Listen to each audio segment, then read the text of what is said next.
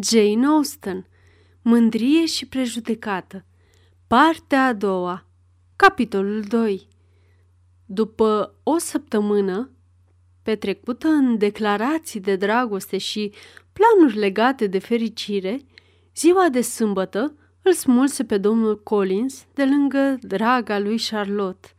Durerea despărțirii putea fi ostoită în ceea ce îl privea de pregătirile pentru primirea miresei, căci avea motive să spere că la scurt timp după următoarea sa revenire la Fertfordshire va fi fixată ziua în care avea să devină cel mai fericit om de pe lume.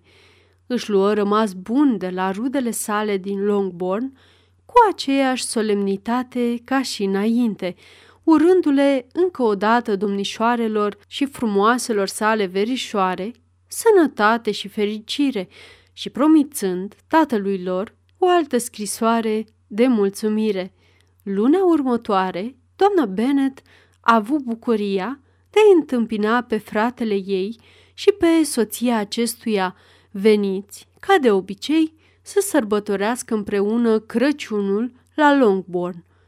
Domnul Gardiner era un bărbat înțelept, manierat, cu mult superior surorii sale, atât ca fire cât și ca educație. Cu greu ar fi putut crede doamnele din Netherfield că un om care trăia din negoți și se ocupa de magazinele sale putea fi atât de bine crescut și de agreabil. Doamna Gardiner care era cu câțiva ani mai tânără decât doamna Bennet și doamna Phillips, era o femeie amabilă, inteligentă, elegantă și foarte îndrăgită de nepoatele sale din Longbourn. În special, cu cele două nepoate mai mari, avea o legătură foarte intimă. Fetele stătuseră de mai multe ori la ea, la oraș, Prima grijă a doamnei Gardiner de cum sosi fu să-și împartă cadourile și să le descrie noua modă. După ce termină, îi reveni un rol mai puțin activ. Să asculte. Doamna Bennet avea de povestit o mulțime de neîmpliniri și chiar mai multe de care să se plângă. Se întâmplaseră o grămadă de necazuri de când o văzuse ultima dată pe cumnata ei. Două dintre fete fuseseră pe punctul de a se căsători, dar în cele din urmă n-a mai ieșit nimic.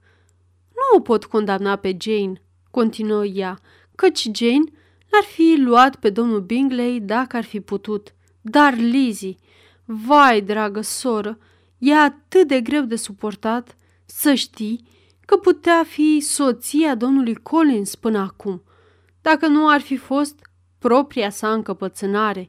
I-a adresat o cerere chiar în această încăpere, dar ea l-a refuzat.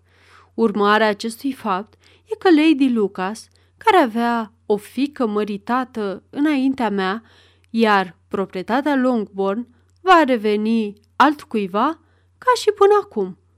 Cei din familia Lucas sunt niște oameni foarte vicleni. Vor să nu le scape nimic din mână. Îmi pare rău că spun lucrurile astea despre ei, dar așa este. Mă umple de nervi și de disperare gândul că mi se pun bețe în roate de propria mea familie și că am vecini care se gândesc la ei înșiși înainte de orice altceva.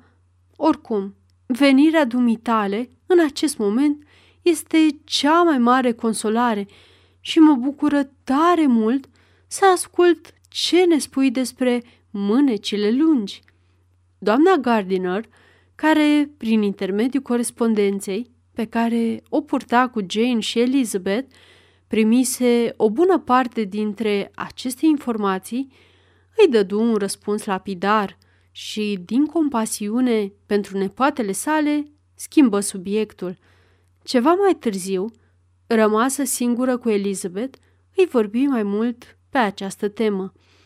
Se pare că ar fi putut fi o partidă bună pentru Jane, spuse ea. îmi pare rău că n-a mers, dar asemenea lucruri se întâmplă atât de des.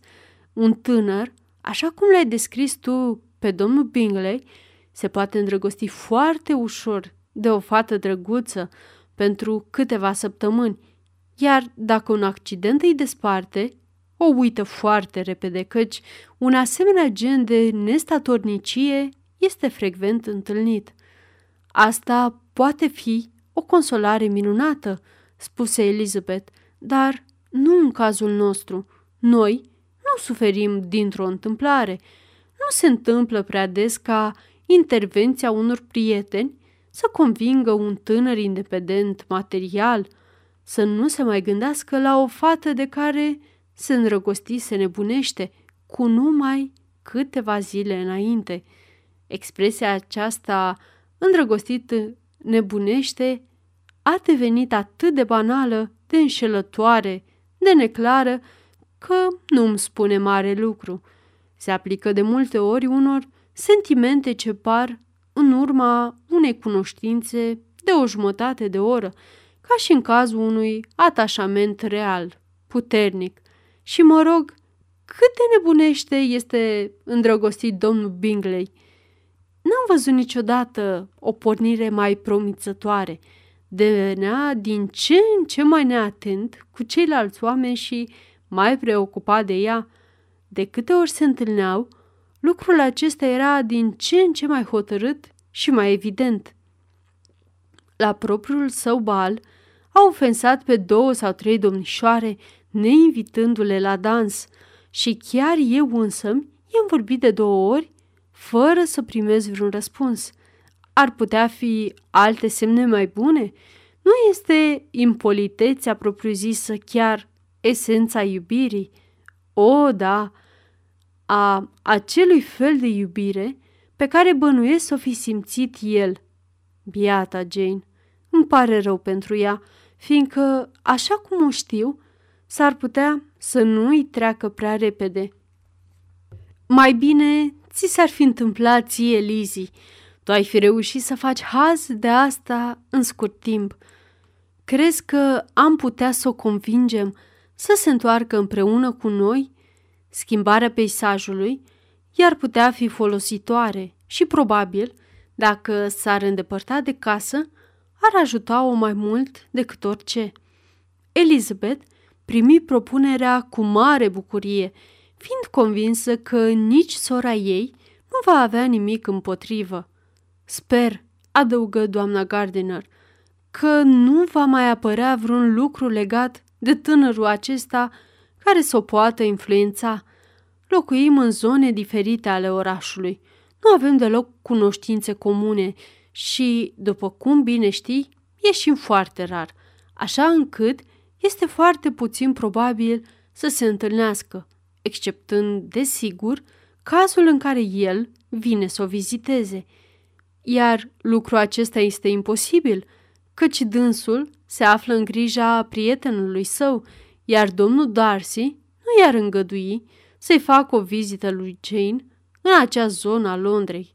Scumpa mea mătușă, cum de te-ai putut gândi la una ca asta?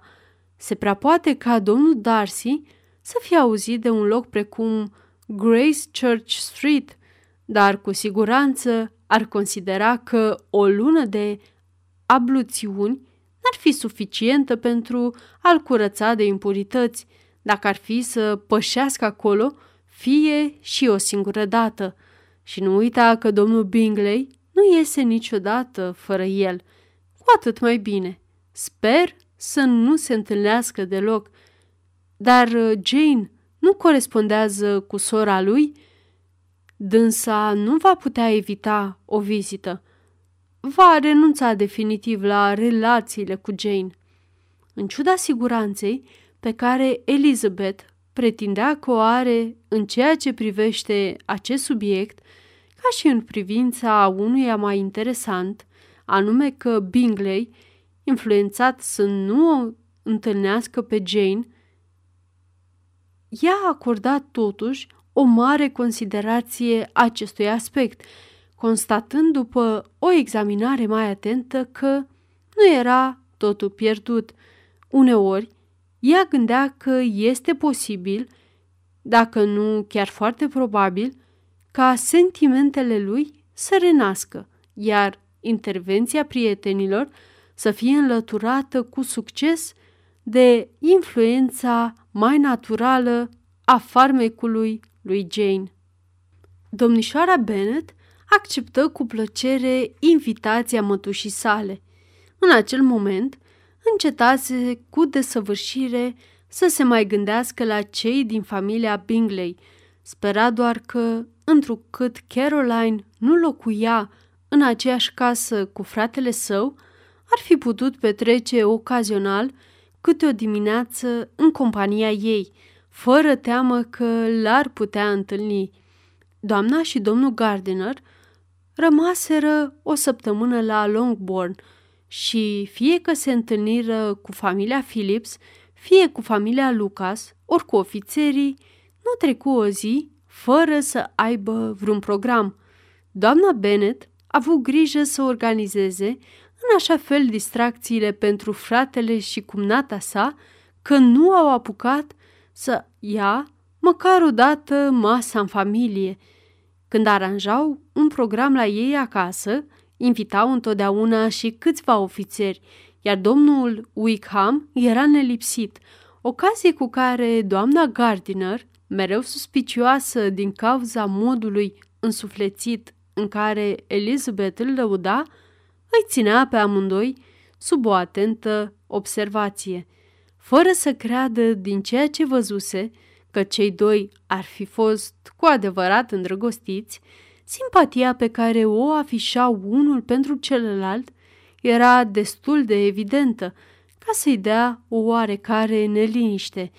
Se decise așadar să-i vorbească lui Elizabeth pe această temă înainte de a pleca din Fertfordshire și să-i demonstreze imprudența de a încuraja o asemenea afecțiune. Pentru doamna Gardiner, Wickham reprezenta o singură atracție, fără vreo legătură cu farmecul lui în general. Cu vreo 10-12 ani în urmă, înainte de a se căsători, ea petrecuse mult timp în acea parte din Derbyshire, de unde era el. Așadar, aveau multe cunoștințe în comun și, cu toate că Wickham stătuse foarte puțin acolo de la moartea bătrânului domn Darcy, care se petrecuse cu cinci ani în urmă, acesta putea să-i ofere informații mai prospere despre vechii ei prieteni decât ar fi reușit ea să obțină. Doamna Gardiner vizitase moșia Pemberley și aflase multe lucruri despre domnul Darcy. Acesta putea fi, prin urmare, un inepuizabil subiect de conversație. Amândurora le făcea mare plăcere să compare amintirile doamnei Gardiner despre Pemberley cu descrierea amănunțită pe care o putea face Wickham, ca și laudele pe care ea le aducea de functului proprietar al moșiei. Aflând despre felul în care se purtase cu el tânărul domn Darcy, ea încercă să-și aducă aminte câte ceva despre firea acestui domn, de pe vremea când era un flăcău, care să se potrivească într-un fel cu spusele sale.